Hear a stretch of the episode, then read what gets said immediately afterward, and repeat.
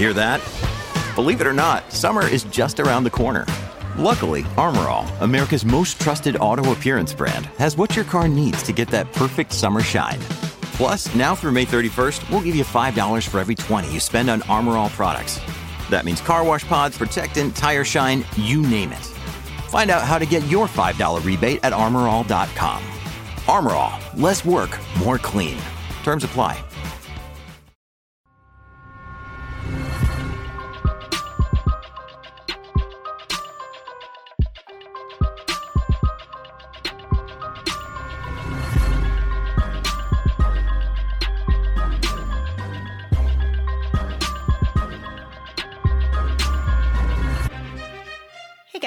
And welcome to the Moms and Murder podcast, a true crime podcast featuring myself, Mandy, and my dear friend Melissa. Hi, Melissa. Hi, Mandy. How are you? I'm doing great. How are you? I feel like every week you've had you've had several very good weeks, and I believed all of them. This one felt a little less believable, but I believe you. But not Yeah, as yeah. not as enthusiastic. We're hanging in there. Like a lot of families, we have just recently started our school at home adventure for this year. So that's always fun. You know, we've done homeschooling for a while, but then I did have my kids in part time school last year and we kind of got used to that. And so now we're back full time homeschool. And it's almost like I just forgot how that's even done. I have no clue how I made it through the years that I did it because this year just seems so hard, but we're, we're doing it just like everyone else. We are just doing it and we're getting by day by day. So it's been fine. It's been a fine week, but it's gone by very fast. And we're just kind of trying to figure out a schedule around here. yeah, I get that for sure. So we'll get right into the episode this week. Today's story is about a woman who nearly got away with murder until she committed a second murder just three months later, and a twisted story emerged about how a wealthy, well known mother and son were killed at the hands of someone they knew very well. The story takes place kind of in multiple locations, but we're going to do Google this city out of Fort Lauderdale, Florida, because that's where a lot of the people in the story are from. And you'll kind of see what we mean as we get into the story. So, Melissa, without further ado, Google this city on Fort Lauderdale. that was a journey. And get ready for another less pleasant journey. Here we go. So, Fort Lauderdale is located in southeast Florida, and as of the 2019 census, has a population of around 182,000 residents. Fort Lauderdale is known as the yachting capital of the world, in part because of the Fort Lauderdale International Boat Show, as well as the amazing weather it has year round, making it the perfect place to both dock a yacht or to set sail. And Mandy, I'm not sure if you knew this, but I am a bit of a yachty. Um, you know this about wait, me. isn't it's like a wait? Hold on a minute. A yachty? Yeah, I'm a yachty. I'm a total yachty. I've watched over seven years of Below Deck and Below Deck Med. The people on that show are actual yachties. Like they call themselves yachty. If you work on a yacht, you can call Right, but they're like the trolls under the yacht. wait, the trolls under the yacht? Isn't that like they stay under? The people that work uh, under the deck? Below the deck? Below deck? I don't know that they refer to themselves as trolls. I refer to them as the people that make my life so happy every Monday night whenever their shows come on. Um, but yeah, they're the people that work on yachts. They are the human being people that work on yachts and not the trolls. So So anyway, all I really know, actually you took this in a new direction and I just love it. But all I really know about yachts is there's a starboard, a port and a stern and to always make sure Captain Lee gets his cereal. And that is just a joke for about 3 people that are out there. Um and not any trolls. So, some of the biggest movies of all time have been filmed in Fort Lauderdale. And honestly, there was such an extensive list. I just picked and chose, which I normally do with everything anyway. But there are films like Happy Gilmore, Cape Fear, Adaptation, There's Something About Mary, and of course, Academy Award snub, but blockbuster hit from Justin to Kelly. Uh, lastly, that was a good joke. I would like a laugh for that. You know, from Justin to Kelly, I think it's about the American Idol. Yes, people. thank you so much. I knew this week was going to be rough for me, and that just really solidified it. Lastly, my idea this week was if I go really low with it, then next week people will be like, wow, this is so great because this week would be so poor. And that's kind of how I am finishing this up. So, lastly, Fort Lauderdale is the home of the original spring break. Back in the 60s and even somewhat before, people would come from all over to enjoy the beautiful beaches of Fort Lauderdale. 60 plus years later, spring breaks are a huge part of the high school and college experience, although Fort Lauderdale is less of a hotspot for spring break now and more of a location for icy hot thanks to the snowbirds. Mic drop, I'm out. I never know how to get myself out of it, and it's never great. Just continue. It's fine. Oh. the story this week begins in the early morning hours of July 12, 2009, when police were alerted to a brutal crime scene in the penthouse suite at the Hilton Hotel in Rye Brook, New York. A woman named Narcy Novak had dialed 911 after she allegedly left her hotel room that she'd been staying in with her husband, only to return and find him dead less than an hour later. First responders described the scene as horrific. The victim, Benji Novak, had been brutally attacked as he lay in bed. When they found him, he was on the floor of the hotel room with duct tape tightly wrapped around his arms and legs and over his mouth. What police immediately noticed and found shocking was that both of Benji's eyes had been removed. He'd been beaten to death with dumbbells, which resulted in 20 cracked ribs, which is really significant because most people have 24 ribs, just 12 on each side. So nearly all of his ribs were broken. Wow. And it appeared that Benji had been attacked while he was asleep and that there was more than one killer involved. But the mystery began when no signs of forced entry into the hotel room were found. Police quickly learned that their victim had quite an interesting background. Benji's parents were responsible for the creation of the famous Fontainebleau Hotel, which used to be one of the hottest spots in Miami Beach back in the 1960s. So, as a side note here, this hotel is still there and it is very, very luxurious. They offer regular guest rooms and full size suites with one or two bedrooms. And they have this one suite that they have on the ocean front, and it features a large furnished balcony and breathtaking views from the historical Chateau Tower. And you have your own parlor and living room, and it's super, super cheap. It's only $989 a night. I'll be there this weekend. That's just a deal. right. So when you book this room, though, they give you a hundred dollar nightly meal credit. So I'm that sorry. Tells you how cheap the dinners are. If you get a hundred dollar credit every night, dinner must be super cheap. Give me an eight hundred and eighty nine dollar credit, and I might consider staying there. so this hotel was actually built and run by Benji's parents, Bernice and Ben Novak, and calling the business a success would just be a huge understatement. Investigators wondered whether Benji's status somehow made him a target for murder. Benji grew up with a very privileged life. He was born on January 19, 1956, in Manhattan, New York, and by that time, his parents, Ben Sr. and Bernice, already owned the Fontainebleau Hotel on Miami Beach. In fact, Benji's parents had already been together for quite some time before he came along. The two met in the late 1940s in New York. At that time, Bernice, who was in her mid to late 20s, was working as a fashion model for Salvador Dali and Coca Cola, which are two very, very different things. so, Ben Sr. was already in the hotel business when they met. He lived in Miami, but he made frequent trips to New York. When he met Bernice, he was actually already married to his first wife named Bella, and Bernice was not even remotely interested in having a relationship with this man and refused to date him or even entertain the idea since he was married. A year or so later, Ben Sr. showed back up saying that he was now divorced and wanted to know if Bernice would now date him. She agreed, and in 1951, the two were married. The following year, in 1952, Ben Sr. bought Harvey Firestone's mansion for $2.3 million, which is equivalent of around $22.4 million today. So Ben Sr. buys this house and he hires an architect to design what would end up becoming the largest hotel in Florida. The Fontainebleau Hotel was opened in 1954 on the oceanfront in the heart of Millionaires Row.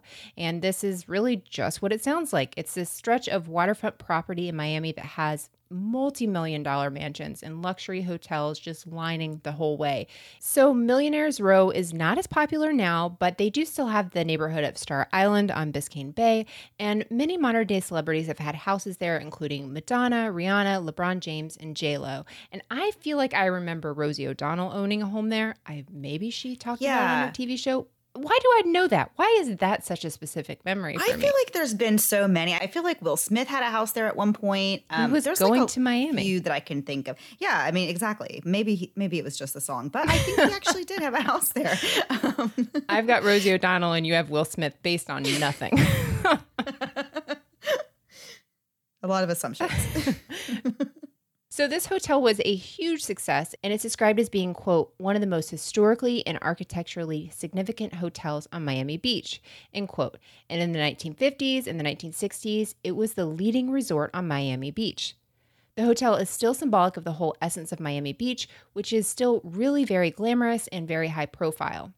So, two years after the hotel was established, Ben Sr. and Bernice welcomed Benji into the world. The Fontainebleau was so well known that for 25 years, it didn't even have a sign out in front to identify it. It became a hotspot for very popular celebrities of the time, including Elvis, Lucille Ball, Judy Garland, and Frank Sinatra.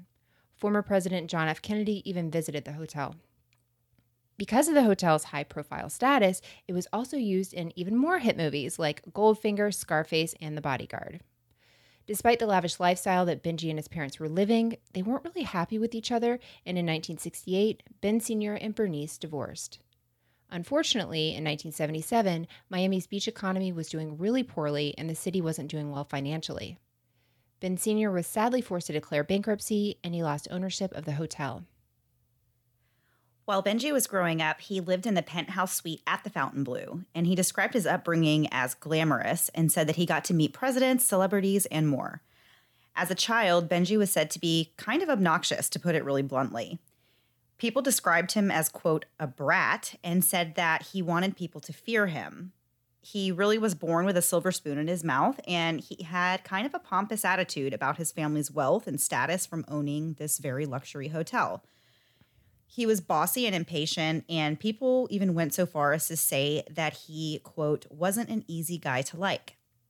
Even as a child, Benji had this level of control in the hotel, and he would fire hotel staff whenever he felt like it. Whoa. Yeah, that's kind of crazy to think of like a little kid just telling a staff member that they're fired. Yeah. It just seems very interesting that that would be allowed. Right. According to Benji's aunt, he was also kind of a loner and never really got along well with others. She said that on Halloween, Benji would be taken around to trick or treat by a chauffeur, and he wouldn't have any other kids hanging out with him or anything. He would just have his chauffeur drive him door to door so he could do trick or treating. But even so, Benji was spoiled, and he lived in the lap of luxury all the way up until his father lost the Fontainebleau in 1977 when Benji was 21 years old. Benji was allegedly very disappointed with his father's failures, as he thought, and he was just distraught over the loss of this hotel business, which I mean, I get it, but like, I feel like the dad should have been more upset than the son. It's kind of a strange thing that the son is like so heartbroken. I mean, I feel I get feeling bad for your parents, but he was like on another level. Like he was angry almost at his dad. Right. But it's like that's your dad's livelihood. So I mean, think about how he feels. You know what Right, I'm saying? yeah, like yeah. I just it's just very strange. But for as egotistical as Benji was, he was also an extremely ambitious young man. The following year, when he was 22, he started an enterprise of his own when he formed Novak Enterprises, which was a company that organized and oversaw conventions held by various businesses. This was a very successful venture for Benji. The company soared and made Benji a very wealthy man at a very young age, and that certainly did not help his superior attitude towards those around him. Many said that although he was very motivated and that he held people accountable, he also came across as arrogant and had a lot of enemies. In the mid 80s, Benji's father, who's Ben Sr., took a pretty serious health decline. Benji was even trying to have a judge find Ben Sr. mentally incompetent to handle his $1 million estate. He wanted to have a legal guardian appointed to take over the handling of his father's finances.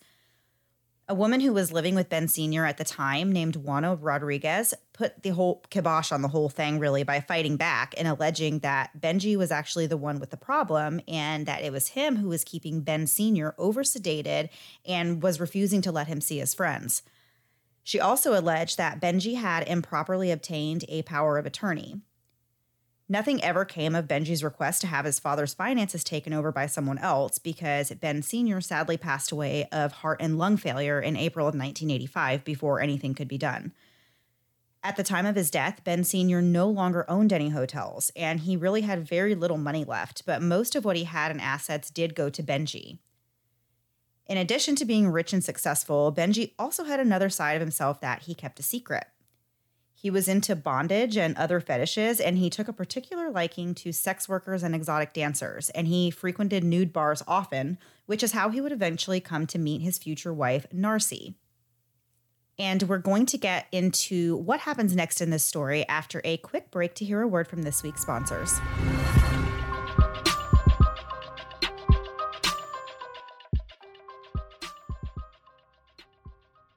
We are walking right into fall and we'll be doing our walking in our Rothy's. Rothy's are the most comfortable and cute shoes that I have ever owned.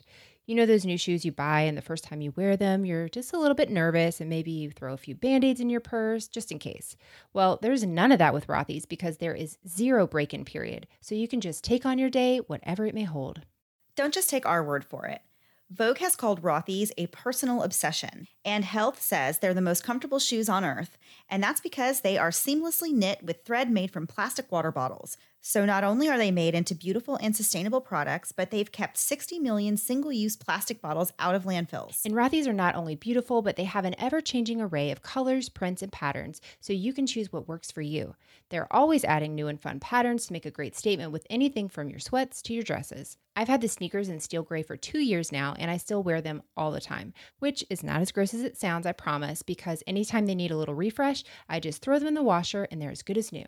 Not only do Rothy's have shoes, but they now offer handbags. And I have my eye on the saddlebag because not only are their shoes machine washable, but so are their handbags, which is great because I currently have about an inch of some combination of fruit snacks and goldfish stuck in the bottom of my purse, and I am desperate for a purse I can just throw into the wash and get back as good as new. Check out all the amazing shoes and bags available right now at rothys.com slash moms. That's rothys.com, R-O-T-H-Y-S dot com slash moms. Style and sustainability meet to create your new favorites. Head to rothys.com slash moms today. We're all true crime lovers here, and I think part of my interest in true crime is watching the puzzle pieces come together to tell a story. And that's part of why I love the puzzle game Best Fiends. Playing Best Fiends feels like uncovering new pieces to a puzzle that you get to be a part of. I also love that the levels don't take a ton of time, so I can play a quick round while I'm waiting for my coffee to brew in the mornings. Another perk of Best Fiends is that it doesn't require the internet to play, so you don't need to worry about Wi Fi access or going through your cell data. I'm on level 957 in Best Fiends, and I can't even explain what a nice brain break it is for me. Sure, it's a puzzle, but it's a fun puzzle and a way for me to escape for a few minutes from real life. I love strategizing from level to level, and even when I get stuck on a level for a few rounds, it's not frustrating. I just look at my options and maybe move some fiends around, and I've got it. I love being able to upgrade my fiends as I go along, making them even more effective, and I always make sure Napoleon is upgraded and ready to go into battle. Even though Best Fiends is an individual game, I love keeping the game going by sharing gifts with friends, but even more so when they share them with me. And it's not just Mandy and I that are playing, Best Fiends has over 100 million downloads, so go ahead and join us. Best Fiends has thousands of levels already, with new levels, events, and characters added every month. It's hours of fun right at your fingertips, and you can even play offline. With over 100 million downloads and tons of five star reviews, Best Fiends is a must play. Download Best Fiends free on the Apple App Store or Google Play. That's friends without the R. Best Fiends. And now back to the episode. So, before the break, we were talking about the history and lavish upbringing of Benji Novak and how he came to meet the woman that he would eventually marry. Narcisa Sierra Veliz Pacheco, and she went by Narcy for short, was born on November 28, 1956, in Ecuador. She was married to a man named Angel Abad from 1975 through 1979 and gave birth to a daughter during that time named May. Following her divorce from Angel, Narcy and baby May moved to America and she was admitted for permanent residency in September of 1981. While Narcy lived in Ecuador, she worked as an exotic dancer from April of 1984 to August of 1989. When she got to the US, she took the same type of job at a bar in Hialeah, Florida. Despite their vastly different backgrounds, Benji and Narcy really hit it off, and within just a short period of time, Benji had proposed and the two were married in August of 1961. Benji took Narcy on an amazing honeymoon to Hong Kong, Australia, and Fiji. But when they got back to the States and started living a normal married life, things weren't really the best. Benji had always been a typical bachelor type, and he enjoyed his lifestyle and frequenting nude bars and entertaining sex workers and other women. Benji was constantly unfaithful to Narcy from the moment their relationship began, and Narcy was really aware that Ben was cheating. The two never had any children together, but Narcy's daughter May was also in the picture. Both Narcy and May helped Benji run his convention planning business. Benji must have liked to keep it in the family because his mom Bernice also worked for Novak Enterprises as a secretary. This made things a little tense to say the least because Narcy and Bernice did not get along. Some who knew them said they hated each other and you could describe their relationship as strained. But it wasn't just her mother in law that Narcy had constant issues with. She actually hardly got along with her own daughter, May, and she sent her to live with different people all throughout her life. May considered Benji to be the only father she ever had. By this time, Benji's business had really taken off and was bringing in $50 million a year, but Benji had been rich for quite some time.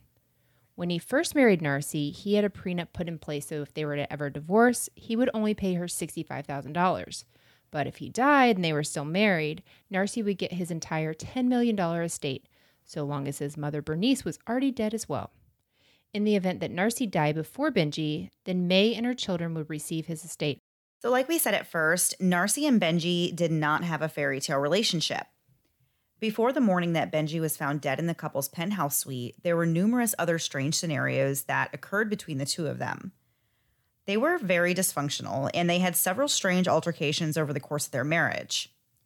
In June of 2002, Narcy lured Benji to be handcuffed to a chair in their Fort Lauderdale home, and she had him believe that they were going to participate in some kind of sexual acts involving bondage, just like they always did.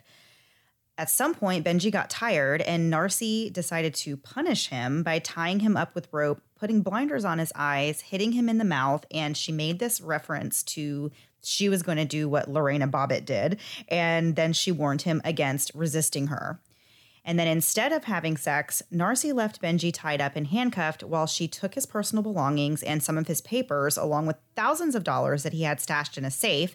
And she had at least one man in the home to scare Benji into thinking that there were multiple men that were in the house with Narcy while he's, of course, tied up. So Whoa. she's robbing him. Like she has him tied up and she's got these other people there and they're just robbing. She's robbing her own husband. It's just definitely a bizarre circumstance. And he knows she's the one robbing him. Like, that's so crazy to me. Right. What are you going to do after this? You can easily be identified. it makes no yeah, sense. it doesn't make any sense. No. So as soon as Benji was able to free himself, he called the police and said that somebody invaded his home and robbed him. And he told them that his wife Narcy was in on it and helped the robbers disable the couple's alarm. Acquaintances of the couple think that Narcy did it to get back at Benji for how he treated her and for all of the cheating that he had done over the course of their marriage. No charges were filed against Narcy following this incident, and the couple stayed together. Another incident happened in 2008 when Benji saw an online ad for a sex worker and stripper named Rebecca Bliss. Rebecca was charging $300 an hour for her services, and Benji reached out and contacted her. Before long, they were actually engaged in a full blown affair.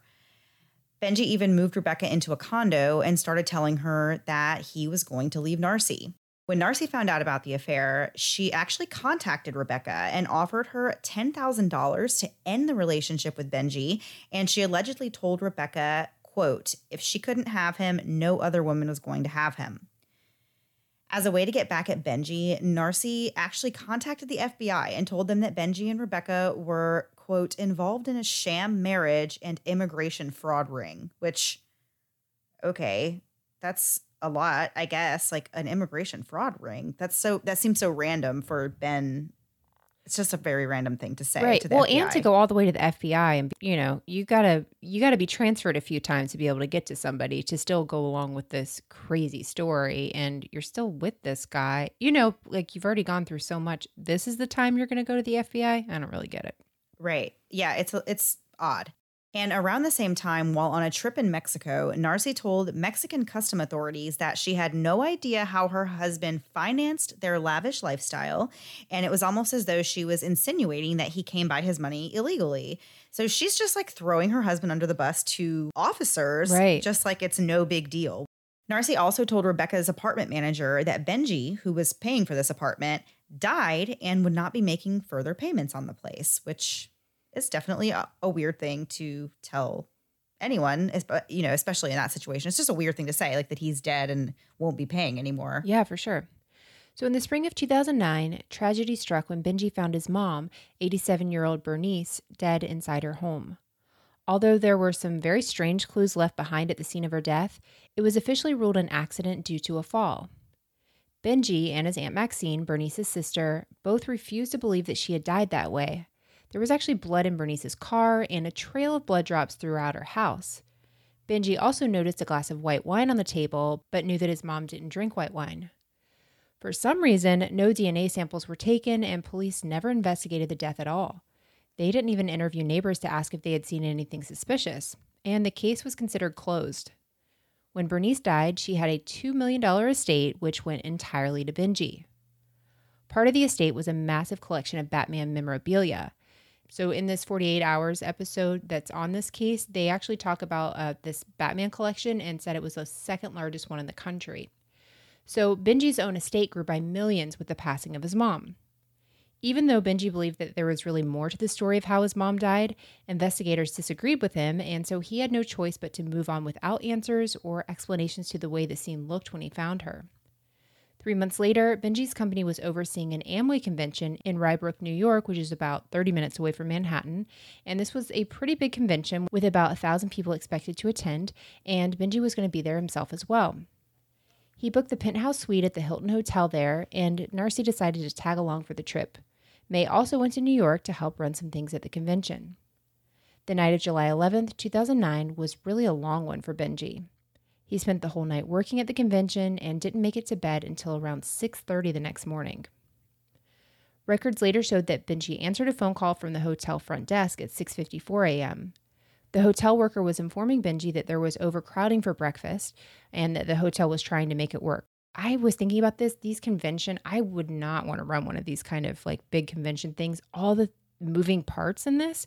This would be super oh my gosh, stressful. I know. And these are like such huge events. And I can't imagine that. So of course he's the one getting all these calls, but even hearing like, hey, it's there's too many people for breakfast. So we got to figure this out. Like it's 654 in the morning. You haven't even slept. That just seems like a lot of hard work, this whole his whole job. At this point, Narcy left her room to go figure out the seating problem in the dining room. About 30 minutes later, she returned to the room to find that Benji had been brutally attacked. As we mentioned earlier, the scene was gruesome. There was blood all over the hotel room, and it was clear that there was multiple people that were involved in this murder. But for some reason, Narcy kept asking a detective if Ben had died of a heart attack. The officer thought this was really strange because she was the one to call in the murder, so she had clearly seen that her husband was tied up and beaten to death and that he had not died of a heart attack or any other natural cause. After police secured the scene, they began searching for evidence and clues as to what happened. Of course, their first avenue really to go down was with whatever records and surveillance videos they could get from the hotel itself. The first puzzling thing they noticed was that there were absolutely no signs of forced entry into this hotel room, which meant that whoever went into the room to murder Benji had either done so with the key card to the room or they had to have been let in by somebody that was already inside. And if you think about it, when you're in a hotel, like that's the only way in. So it's not like you have multiple entrances you have to check. Right. You know, it's really just the door to your room. If it, if that hasn't been you know tampered with in some way, then how did somebody get in the room then? So it's definitely would be strange in this case to not see any signs right. that there was any break in of any kind. Investigators noticed that there was expensive jewelry left out in the open in the room that hadn't been stolen, which led them to believe that robbery was not a motive. When they looked into the data from the card key reader, they learned that no cards had been swiped between the hours of 12 a.m. and 7:45 in the morning. The swipe at 7:45 a.m. was from Narcy's key, and that's the time when she allegedly realized that her husband was dead and called 911. Surveillance footage from the hotel showed Narcy downstairs in the dining room talking to workers at 7:17. So they were able to confirm that Narcy was out of the room around the time the murder took place. The following day, Narcy was officially interviewed. They talked to her for eight hours this first day, which that is a very, Whoa, very long yeah. interview, especially the day after your husband has been found dead in a hotel room. That would just be grueling. So she told them that it was around seven o'clock in the morning when she left the room to go check on the convention's breakfast, and that when she left the room, Benji was still awake and talking on the phone while he was lying in bed. She told police that when she returned to the room an hour later, she found him dead on the floor next to the bed. In an attempt to provide some explanation for how this could have happened, Narcy said that she may have left the door open when she went down to check on breakfast. Over the course of the very long interview, Narcy told police several details about the relationship that she had with her husband, which she was really openly describing as pretty much just being a tumultuous relationship. Keep in mind, they did not ask this, and I feel like you hear this a lot in um, in these cases when they're interviewing people like they always say like it looks shady when they start giving a lot of information that wasn't right. asked you know that's one of the ways that investigators can know that you're either like something's going on because if you just start talking and giving all this information but you do see that happen right. a lot with people that are being interviewed i don't know if they get nervous but they just start talking and spilling things that no one even asked them but they get a lot of information. I would 100% do that just out of, I don't like there to be silence. So if a, an officer realized I was, you know, like tried to keep it quiet, I would just literally go through like my middle school experience, just everything that's ever happened to me in my life, just to keep it from being quiet. I right. can't deal with it. So yeah, I get that. But yeah, it's, you do see that a lot. You're right. That where people just, you're like, why would you, why would you have even said that? Why would that ever right. come out of your mouth? Yeah. They didn't ask you. Yeah. So she told him about their lifestyle, including their bedroom preferences. And she said that from his teenage years onward, Benji was obsessed with cops, Batman, sex with amputees, child porn, and sadomasochism. So this is all things that she's just volunteering right. to the police. So Narcy admitted that both of them like to quote play rough, but that she didn't want other people to view her husband as a pervert.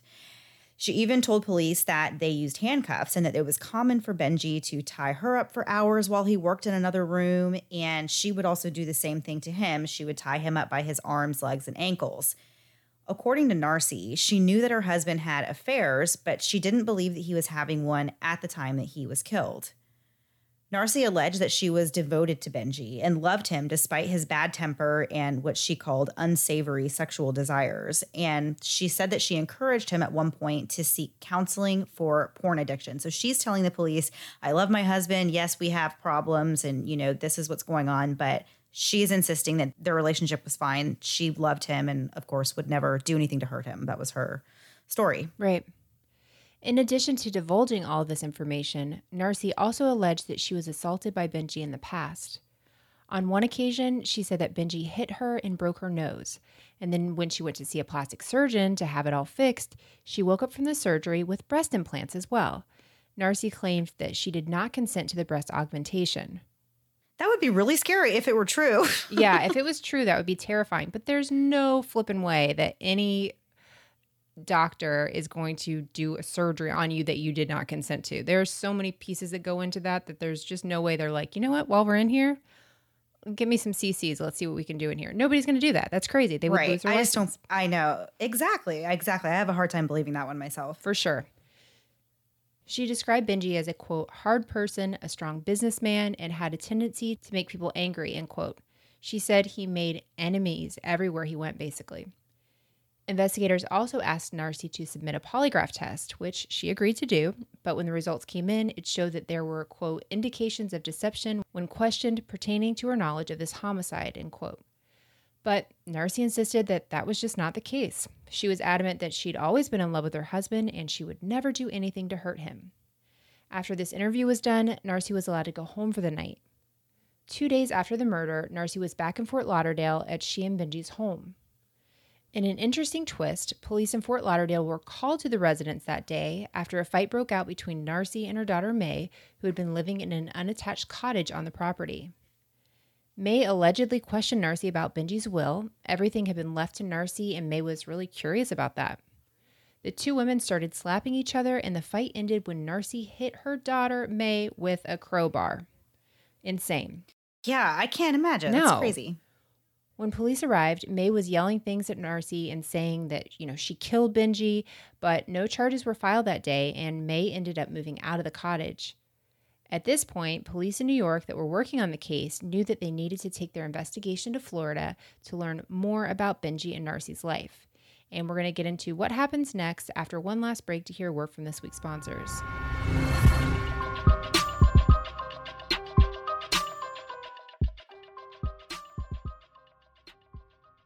Connections are so important, now more than ever. And one way we connect is sharing our stories. If you've ever wondered what your mom was like in high school, or whether your grandmother had any adventures before she became your grandma, then Storyworth is the perfect gift for you. When you think about it, how much do you actually know about your family? Not just their birthday or their favorite color, but those stories that make them who they are. Storyworth is the perfect way to do just that. Storyworth emails your family member new story prompts every week, and you can even choose some of your own. Questions like, Who did you go to prom with? or What's one of the riskiest things you've ever done?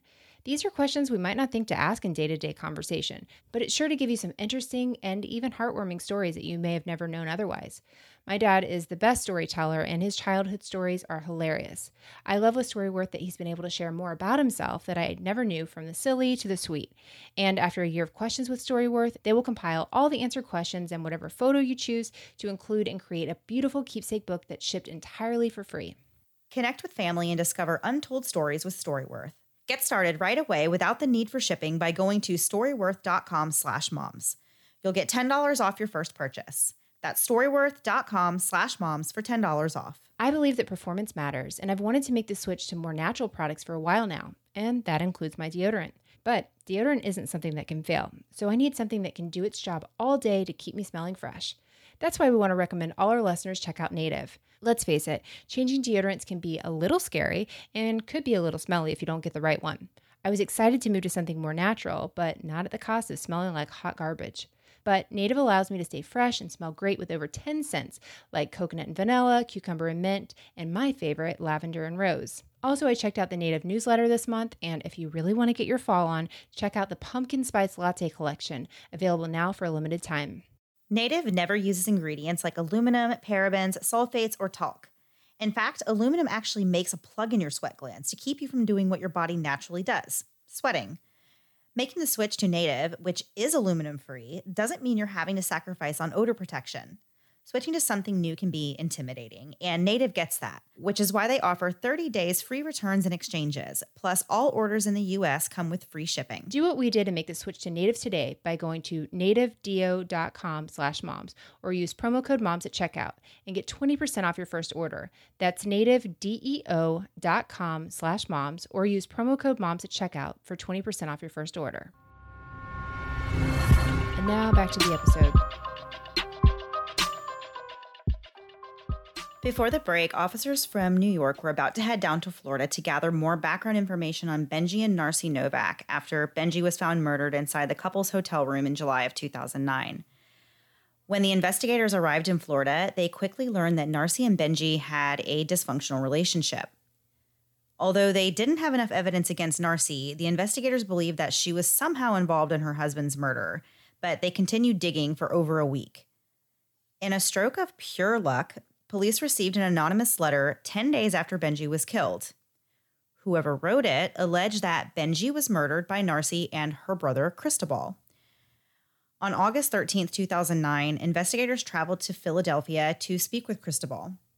He let the officers into his apartment for an interview, and while they were there, the investigators noticed a Western Union receipt for $500 that was addressed to somebody named Alejandro Garcia in Miami, Florida. This, of course, was suspicious. The investigators jotted down Alejandro's name and looked into him. They found that he did have an arrest record, and they were able to obtain a previous mugshot so that they would be able to identify him. Next, they assigned agents to review all of the hotel footage from the time that Benji was in the hotel in New York. So this is so many, there's a lot of moving parts here. They're they're in Florida, they're in Philadelphia, they're investigating this crime that happened in New York, but these officers are really all over the place having to try and kind of piece this together and figure right. out how are all these people connected because they clearly are. So sure enough, they spotted Alejandro on the surveillance footage along with another man who they identified as Joel Gonzalez. Keep in mind, all of this has really quickly come about after they got this anonymous letter that they really have now traced back to these two men but they're both connected to Narcy and her brother Cristobal, which means the police may have been on the right track with their thinking that Narcy had something to do with this crime.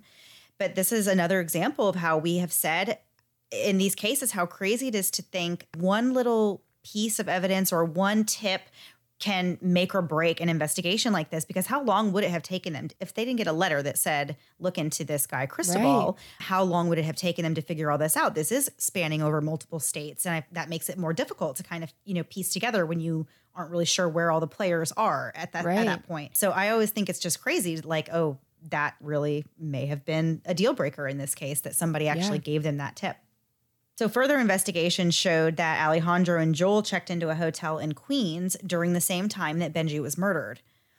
What police didn't realize yet, but they were about to find out, was that these two men did play a crucial role in the murder, and the trail led them to believe that this wasn't the only murder they were responsible for. Narcy's relationship with these two men actually began three months earlier when Benji's mom, Bernice, was found dead. We said in the beginning that Narcy and Bernice had a less than ideal relationship. It's really the tale as old as time for some women to complain about or bicker with their mother in law. But in this case, Narcy and Bernice outright hated each other. I'd like to go on record and say my mother in law is a lovely, lovely woman. she is. I love her mother in law. She's the best. I just feel like saying those words. I need to really throw that out there. But one thing Narcy did not hate was money. She knew that if Bernice was dead, her estate would go to Benji, which would make his estate more valuable. And who was the heir to Benji's estate? Narcy, of course. In February of 2009, Narcy contacted her brother Cristobal and asked him to hire any hitman to kill Bernice. Her brother did know a guy, or rather three guys. They were Alejandro Garcia, Cesar Marina, and Melvin Medrano. Narcy assisted by telling the hitman details about Bernice's car and her home and where they'd have the best chance to attack her. There were actually several unsuccessful attempts to kill Bernice before her tragic death on April 4th, 2009. On that day, Cristobal drove Alejandro to Bernice's home in Fort Lauderdale. Cristobal dropped Alejandro off and told him to give Bernice a, quote, good beating. When Bernice arrived home that evening, Alejandro was waiting for her. She parked her car in the garage as usual, and when she got out, Alejandro came up from behind some garbage cans near her driveway, and he really just snuck up behind her. When Bernice saw what was happening, she screamed, and Alejandro struck her in the mouth and head several times with a wrench. Bernice managed to get her way inside the house where she was profusely bleeding. Looking at pictures of the scene, it's very obvious that this woman did not suffer a basic slip and fall accident, as the investigators had initially ruled. There were significant amounts of blood in Bernice's car as well as inside of her home. Yeah, so if you've got all this blood in your car, how are you going to fall in your car? That's right. None of that makes any sense. So a lot of blood was found in the bathroom and in the kitchen near the sink, almost as if she was trying to stop her bleeding before she collapsed and died. No one was ever interviewed following the suspicious death, and the case was closed and ruled an accident. In other words, Narcy had actually gotten away with soliciting the murder of her own mother in law. Unfortunately, that wasn't where her plan ended. Since Narcy was motivated by money, her ultimate plan all along was to have Benji killed, knowing, of course, that she was the beneficiary to his entire estate, which had now grown by millions. In July of 2009, she was ready to complete her plan. She once again contacted her brother about hiring hitmen to kill Benji. This time, Cristobal just hired Alejandro Garcia, and then Alejandro brought his friend Joel Gonzalez into the plot. Cristobal told Alejandro that Narcy wanted Benji to pay for sexually abusing her, and that with him dead, Narcy and Cristobal could take control of his business as well as collect on his estate. So Alejandro and Joel agreed to drive from Florida to New York, which, by the way, is over an 18 hour drive, so that they could murder Benji in the hotel there. While they were traveling, they stopped and bought weapons and other tools to use in the attack. When they arrived, the men got a hotel room about 35 minutes away from the Hilton where Narcy and Benji were staying. In the early morning hours of July 12, Narcy called the hitmen and told them it was time. The men traveled to the hotel and met Narcy, who let them into the suite to attack Benji. Mm. Narcy was actually present for the initial attack, which is something that police didn't learn until later. She participated by handing the men a pillow to muffle Benji's screams, and she offered them a towel to clean up after they had killed him. Before they left the room, Narcy gave them Benji's diamond studded gold ID bracelet, which I guess you can do something with that, but it just doesn't seem like a very smart thing to take right. after you no. have murdered this person. Why would you take their ID bracelet? That doesn't make any sense. Yeah, of all things, it's just literally a calling card to who you just killed. Right, exactly. You can't pawn it. You can't really do anything with it. So that's, I didn't really understand why she would give them that. After Benji was murdered, Narcy stole around $100,000 in cash proceeds from the convention that they were working. She laundered the money through bank accounts in both Florida and New York and used it to pay Cristobal as well as to pay for her attorneys in probate court regarding Bernice and Benji's deaths. The investigation into all of this lasted for months. While it was still going on, Cristobal developed an issue with his niece, May, which of course is Narcy's daughter. In the late summer of 2009, Cristobal actually asked Alejandro to plant drugs and weapons in May's car and then call the police on her. A short time later, he wanted May to be beat up so badly that she was, quote unquote, left a cripple. The reason for wanting May hurt was because she was interfering in this inheritance of Benji's estate. Thankfully, no attack was ever made on May. On November 18, 2009, the investigators in New York learned that Alejandro Garcia had been arrested in Florida on unrelated theft charges. The detectives took their chance and flew down to Florida to question him about Benji's murder. At first, Alejandro wouldn't talk to the officers, but then he finally started talking, and unfortunately for himself, he accidentally implicated himself because he said that he was scared for his family because the people responsible for Benji's death were very, very dangerous people. With that, the detectives knew that they were on the right track with their investigation. Back in Philadelphia, where Cristobal lived, he had no idea that Alejandro had been arrested at all. In fact, he actually assumed that Alejandro had just fled the country and gone back to his home country of Nicaragua. Even so, Cristobal was worried that Alejandro would tell police what happened. So, what was the solution? To hire someone to kill Alejandro so he wasn't able to talk. He asked a man named Yader Tinoco to travel to Nicaragua, where he believed Alejandro was, to find him and kill him. Yader said no, but Cristobal still had other friends to ask. He went back to one of the hitmen for Bernice Novak, named Melvin Medrano, and asked him to kill Alejandro. Although Melvin did agree, he never got around to it because, unbeknownst to him, Alejandro was sitting in a Miami jail. At this point, police wanted to track down Joel. When they found him, he confessed to everything and told police that Narcy and Cristobal were involved. Then Alejandro decided to talk too. He told the police that he was hired by Cristobal to murder Ben, and he said that Cristobal had asked him to do other terrible things, such as what he wanted done to May. When May learned about this request to attack her, she took her two sons and went into hiding. While all of this was going on, a reporter named Julie Brown was working on a story about Benji's death when she came across Bernice's obituary, which said that she died from this accidental fall just three months before Ben was killed. Julie thought this was really strange, and she requested a copy of Bernice's autopsy and learned that she did, in fact, have significant injuries that would be inconsistent with a fall. So Julie tried to convince the police to re examine this case, but they insisted that it was an accident and they even seemed to be getting irritated with her for kind of meddling into this business. In the meantime, prosecutors were making a deal with Alejandro. While he was telling them the story of what happened in Benji's murder, he also confessed to killing Bernice, which meant that Florida officials also had to investigate Bernice's death as a homicide now. On June 28, 2010, Alejandro took a plea deal. He pleaded guilty to interstate domestic violence, and as part of the deal, he had to testify at Narcy and Cristobal's trial. Months later, Alejandro was sentenced to 17 years and six months for his role in the killing, and he was ordered to give up the $25,000 that he was paid for the murders. On July 7, 2010, Narcy and Cristobal were indicted in the murder of Benji, and in April of 2011, they were both indicted for Bernice's murder as well. On January 20th, 2011, Joel pleaded guilty to interstate domestic violence with death resulting, stalking with death resulting, and conspiracy to commit both of these crimes. He was sentenced to 10 years in prison. There were also two getaway drivers charged in Benji's murder case. They both pled guilty and agreed to testify against Narcy and Cristobal, and they ended up being sentenced to time served.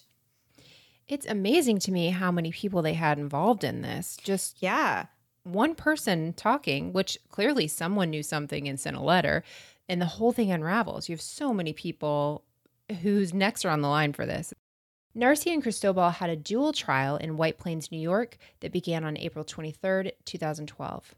According to the prosecution, Narcy hired Cristobal to kill Bernice and Benji, and Cristobal then hired two men to help him, who were Alejandro and Joel. They alleged that Nancy knew Benji was having an affair and that if he were to leave her, she would get nothing from his estate due to the prenup that they had. But if Narcy killed Bernice first so that Benji could collect his inheritance, she could then kill Benji and take it all for herself. The defense that Narcy and Cristobal went with was that Narcy's daughter May actually framed her mother for murder. This is mother of the year here, blaming all this stuff on her kid. Right. So they might have tried to throw her under the bus because in the event that Narcy did not inherit Benji's estate, it would go to May and her two sons. May was quoted in the Miami Herald as saying, quote, this whole thing is a joke. To me, they are going to say whatever they can to save their own butts. End quote. The defense also brought up that Narcy was downstairs at the hotel when Benji was murdered, as evidenced by seeing her on surveillance in the dining room. At the conclusion of the trial, Narcy and Cristobal were found guilty for the murders of both Bernice and of Benji. Officially, they were convicted of racketeering, racketeering conspiracy, conspiracy to commit interstate domestic violence, committing interstate domestic violence, stalking, and four counts of violent crime in aid of racketeering. Phew. Narcy was also found guilty of interstate transportation of stolen property and two counts of money laundering. Cristobal was found guilty of two counts of tampering with a witness. On December 17, 2012, Narcy and Cristobal were both sentenced to life in prison. All of their appeals have so far been denied. As for where they are now, Narcy is serving her time at FCI Tallahassee, and Cristobal is incarcerated at McCreary USP in Pine Knot, Kentucky. Under Florida's Slayer statute, Narcy was unable to receive any of the money from Benji's estate. The statute says, quote, a surviving person who unlawfully and intentionally kills or participates in procuring the death of the decedent is not entitled to any benefits under the will or under the Florida probate code, and the estate of the decedent passes as if the killer had predeceased the decedent. That is, it kind of sounds like a, I don't know. That was just a very confusing sentence for me. It is. for my brain to handle, like because I had you have to think about like what does it even mean, you know? Yeah, for sure. It's a great law that they have in place, though, that you can't kill somebody and then still collect the money, which basically is how I would have written the law. But I guess their words, you know, in a lawyerly way makes more sense than me just saying that's what I would do. right, right. So the inheritance has actually dwindled down significantly over the years. At least half a dozen family members claim that they deserved part of Benji's estate. There was five cousins, and then there was also a woman that popped up and claimed to be Ben Sr.'s illegitimate daughter, which would make her Benji's sister. And this woman said that her mother had a one night stand with Ben Sr. back when he owned the Fontainebleau Hotel. Back in 2012, the inheritance was worth about $4 million, and most of Benji's assets were liquidated. His impressive Batman collection was auctioned off for just $350,000, which I know sounds like a lot of money, but you got to think about these crazy big memorabilia collections. Like at some point, Yeah. like you get offers from places like Hard Rock Cafe wants to buy all these pieces, or some, not them necessarily, because it doesn't, they wouldn't buy I was like, wow, that is a very specific one. I mean, not specifically, but you know what I'm saying? Like museums and like places Right. like that that want that type of thing. They want like Batman memorabilia. I don't know why it's hard. I love that is the most specific one I could have ever heard. I was like, yeah, Hard Rock Cafe, that makes sense to me. I, I don't know. Well, you know, you go in there and they have like memorabilia and like Yeah. stuff on the walls, but somebody had that before Hard Rock Cafe did. They bought it. They wanted it in their restaurants, right? Like that's But how those things Is it work. ever So- sometimes fake? I feel like sometimes I don't it's know. fake. It's like going to Tijuana Flats and you seeing like the autograph Is it ever real? like, Are you "Hmm." telling me it's all fake? I thought it was real. Here's the thing. I'm sure real. you're right. The possibilities of me ever being right on anything are like zero to 0.0 percent. So you're good. Don't worry. Let's I mean, go back not like Rock Cafe. You're right. theory. They're not like they aren't museums, but I'll be sad if those things aren't real. Like I don't know. I'm going off on a crazy. No, no, I think now. you're good. I think you're good. There's a Batman, uh, speaking of Tallahassee from five minutes ago, there was a Batman, the Batmobile car is like a big deal in Tallahassee. Like that's when people come Yeah. to visit Tallahassee, that's a thing you bring them to. If that's fake, we got nothing. right. anyway, so it just that whole entire his Batman collection only went for three hundred and fifty thousand dollars, which I just thought was very sad. So one of May's sons, Patrick, struggled with health issues, and he actually needed a lot of heart surgeries, and so he was he had already had four. He needed a fifth heart surgery to survive. And even though May was working two jobs, she, of course, could not afford this expensive surgery. And she also did not have health insurance. So in February of 2014, the court put $50,000 in a trust for Patrick's medical expenses, which I get it. And like, I think that's great that they were able to set aside something for May and for her son. But there was a lot of money in that estate. And it's just crazy to me. A heart surgery, it's almost like a slap in the face when your child has had already four heart surgeries and needs a fifth one. You know that is so expensive. And I felt like $50,000, like, uh, I mean, I, it's great. And of course, I'm sure she was thankful, but that's just, I don't know, it's crazy. Well, yeah, whenever the whole idea with the trust too was if she didn't get it, you know, like she was one of the people that was in his will. Like she should have gotten this money, in my opinion, from what I understand. You know, it was like down to her, right? If something happened to Narcy and something did happen to Narcy, she killed two people. So it makes more sense to me for it to go to her. Did they do like a 23andMe on this person that was claiming to be his sister. Yeah, but that's just crazy to me that, you know, I, I, wonder what like the validity was there if she gets a piece of this and to not give more to the kid. But I'm sure they have their reasons for doing things the way they did. But I agree, like no, I'm sure they surgery. do. Yeah, I, am sure they do. I was just thinking. I I did Google it to see like what the average heart surgery costs, and it's like sometimes can be oh three hundred and fifty thousand oh dollars for the. That's like one heart surgery. So I mean, thanks for the fifty thousand dollars, but like this, I mean, I don't know. If it's I, just sitting there and they, I don't mean to, I feel like I'm coming across like I wouldn't be thankful. You know, I would, you know, for anything that would help in that situation, but like, you would think they would at least give enough for the heart surgery that he needed at yeah. that immediate moment, you know? Yeah. I don't know. There's got to be, there has to be something in place for that because otherwise it does not make sense that they wouldn't do that. So there has to, there's got to be a law, Mandy. I believe yeah, that there's a I'm law. sure. I'm, sure. I'm sure there is. I'm sure you're right. to 0.01% sure of that. yes. So there's actually a Lifetime movie. Who doesn't love a Lifetime movie? It's so they're so awful and cheesy, and the acting is always terrible. But I they're love Lifetime so good. Movies. Like they're so good in the worst way. Yeah, you don't watch them for just amazing acting. You watch them for somebody turning and the other person grabbing them, turning them around, and like yeah, open yeah. mouth sucking face as hard as possible, and like then stabbing them in the back at the same time. That's what you watch yes. them for. Yes, exactly. So there is a Lifetime movie about this case. It's called Beautiful and Twisted and it's starring Rob Lowe. So I actually I didn't watch it. I I wanted to. I didn't have time, but I did see that it was on I think you can get it on Prime. It's like $3 though, but I'm totally going to pay $3 and watch it because I'm sure it will be amazing. That sounds literally like the best idea I've ever heard. okay, so we are going to turn the page and go on to last thing before we go. So, we actually have had a few people ask lately, they want to know more details about how we put the podcast together. And I feel like we have kind of answered this a little bit, but I think we've done it mostly in interviews or when we've been on other podcasts. And I don't know that we've ever actually really talked about it on our own show, but there have been a couple people who have wanted to know. And so I actually had somebody write me today that said they were listening to Last Thing Before We Go, and then they had this idea. They wanted us to talk about what goes into making one of the podcasts, who does the research, who drafts the scripts. Do we rehearse or just go in blind? How long does it take from start to finish to end of recording to do the podcast? Stuff like that. So I thought we would just talk a little bit about how we put the show together and make it sound like we have a very organized process. Well, she did not say that in the whole thing. I never heard those words. I heard the questions, but not anything else. so, Melissa, what does your week look like for working on the podcast? Well, I I feel like I feel like now I'm interviewing you, well, asking you questions about the things that we do, even though I know the answers. Yeah, I kind of feel like your stuff goes first though, and my stuff comes at the back end. It, I guess, kind of. Yeah, yeah, yeah. I guess kind of. So uh, we have everything split right down the middle, pretty much, and we always have kind of taken uh, different. We each have different jobs, and we kind of just settled into that really early on, and it's worked so far. So what's that thing they say? Like you don't oil. Oh, keep going. Can't wait to see where this is going. You don't oil what, Mandy? I know what you're saying, know. but I don't even know the phrase. I don't know. I think I had the phrase like mixed up.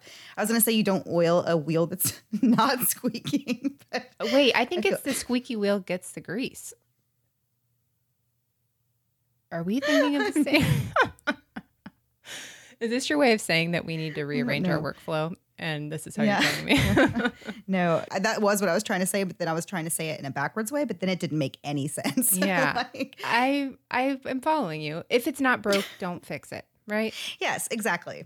Exactly. So that's just how we've done it. Now things have been a little wild in 2020, and we did decide that we needed some help doing some parts of the show. So we actually are working with the infamous Haley Gray. I'm saying Oh. she's infamous because she really is amazing and she works on a lot of podcasts that you probably would know. Uh, she does research and it's great. And I'm so thankful that we have her to work with. She does such a great job. So Yes. she researches some of the cases for us and then sends us the research and then I read it over and so from there I take that research and I write it out in story form.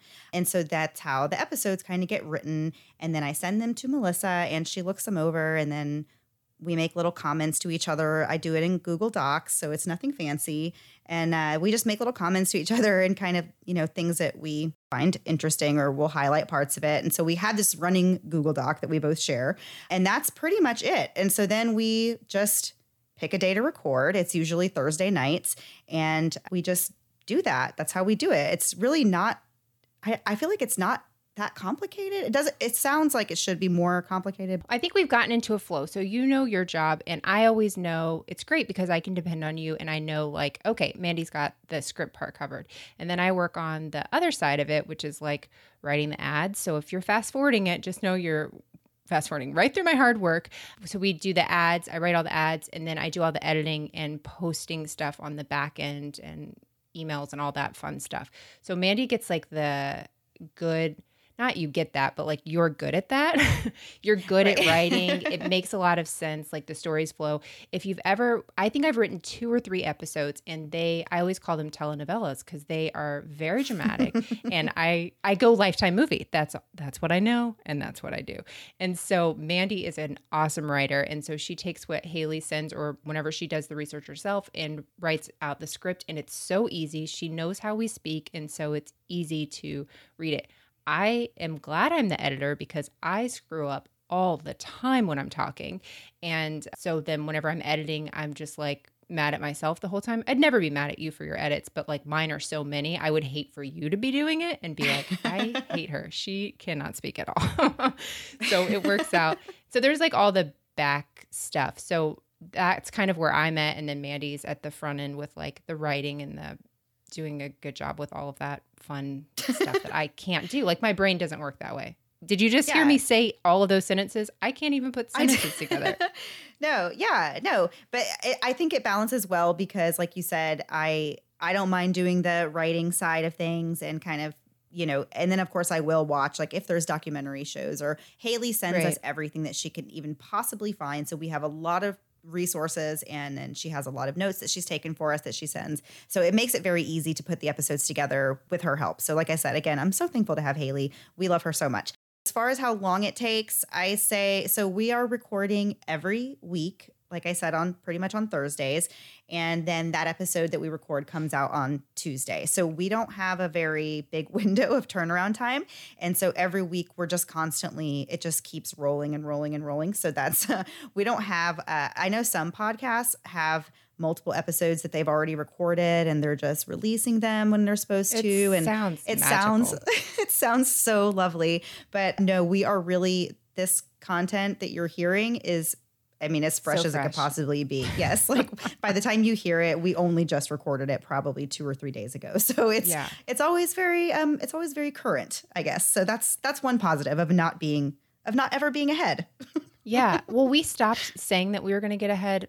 I don't know, two years ago, because we always had this idea like, we'll just, you know, get two, we'll have them recorded, blah, blah, blah. And we literally could never do it. We've never, knock on wood, we've never missed an episode release date. Like, we've always done really well. We've had technical things go wrong. We've been sick. We've done all that and it's always worked. But I think that's in part to like having a good partnership where you know what you're doing, I know what I'm doing, and we can depend on each other. And that's a huge thing to be able to know like I never have to think like, I wonder if Mandy's I wonder if she's writing this episode this Right. week. like we just know. And so I know that some people pass it back and forth, but I'm a creature of habit for me especially. I know you're capable of doing lots of different tasks, but like I like I don't know. I think it works out well. I think you do a great job with what you're doing. I think I do my job. And so I think it works out. You do an awesome job at what you're doing. I know. And we've tried a couple of times to like switch roles or to like take some off of each other's plates. So I'll try and do some of the things Melissa does. And it just like never really works out. I don't know why. I guess because we're just so used to doing things the way that we do them and have always done them. Yeah, if you want me to do more, you just let me No. know. I mean, you said it live, so no. But I love even like I've looked at like uh, Patreon spreadsheets and stuff, and I look through them, and you know, I'm like working in them, and realize they look like that Charlie Kelly gif where he's like pointing at all different things and strings are going, and I'm like, anything ever happens, Mandy will be like, "What are you like? This all of this is a terrible idea. What are you doing in here?" So I don't even want you to see it because it's just such a freaking mess. but it's my mess, and I know how to do it.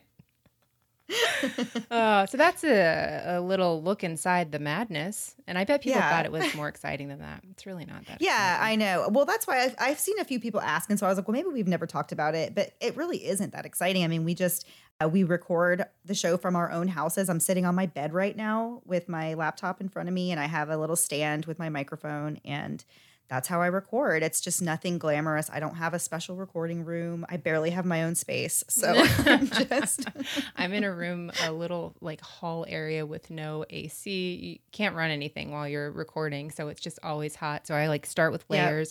And I'm down to a t-shirt, and if you know me, I love that sweatshirt. And it's very hard to give it up, but it's so flippin' hot. So I'll be glad when the Yeah. weather changes too. But yeah, that was. I feel like that was a good look behind what we're doing. Not exciting. yeah, Not very fun. But if you wanted to do it yourself, like it's possible. You can totally do it. It's yeah. we work really hard, I think. I mean, I know we do, but I don't like to talk for other people. I know you work very hard. I think I work pretty hard. and it just works. It, it's worked for Yeah. it. I mean, depending on reviews you read. It's getting hot in here. I really should shut up. It's Yeah. I'm losing it. So yeah, there you go. There you go. So that is how it's done here, at least here at Moms and Murder. Yeah, I'm telling you, other people have much better plans going on, but you know, yeah, you should you should ask a real podcaster. right. there you go. All right, guys. So we'll be back next week, same time, same place, new story. Have a great week. Bye. Thanks so much for listening to the Moms and Murder podcast. Make sure to check back with us next week for a new episode. You can also find us at momsandmurder.com where you can connect with us via social media. Please make sure you subscribe and give us five stars because giving us four stars would be a crime. Thanks so much.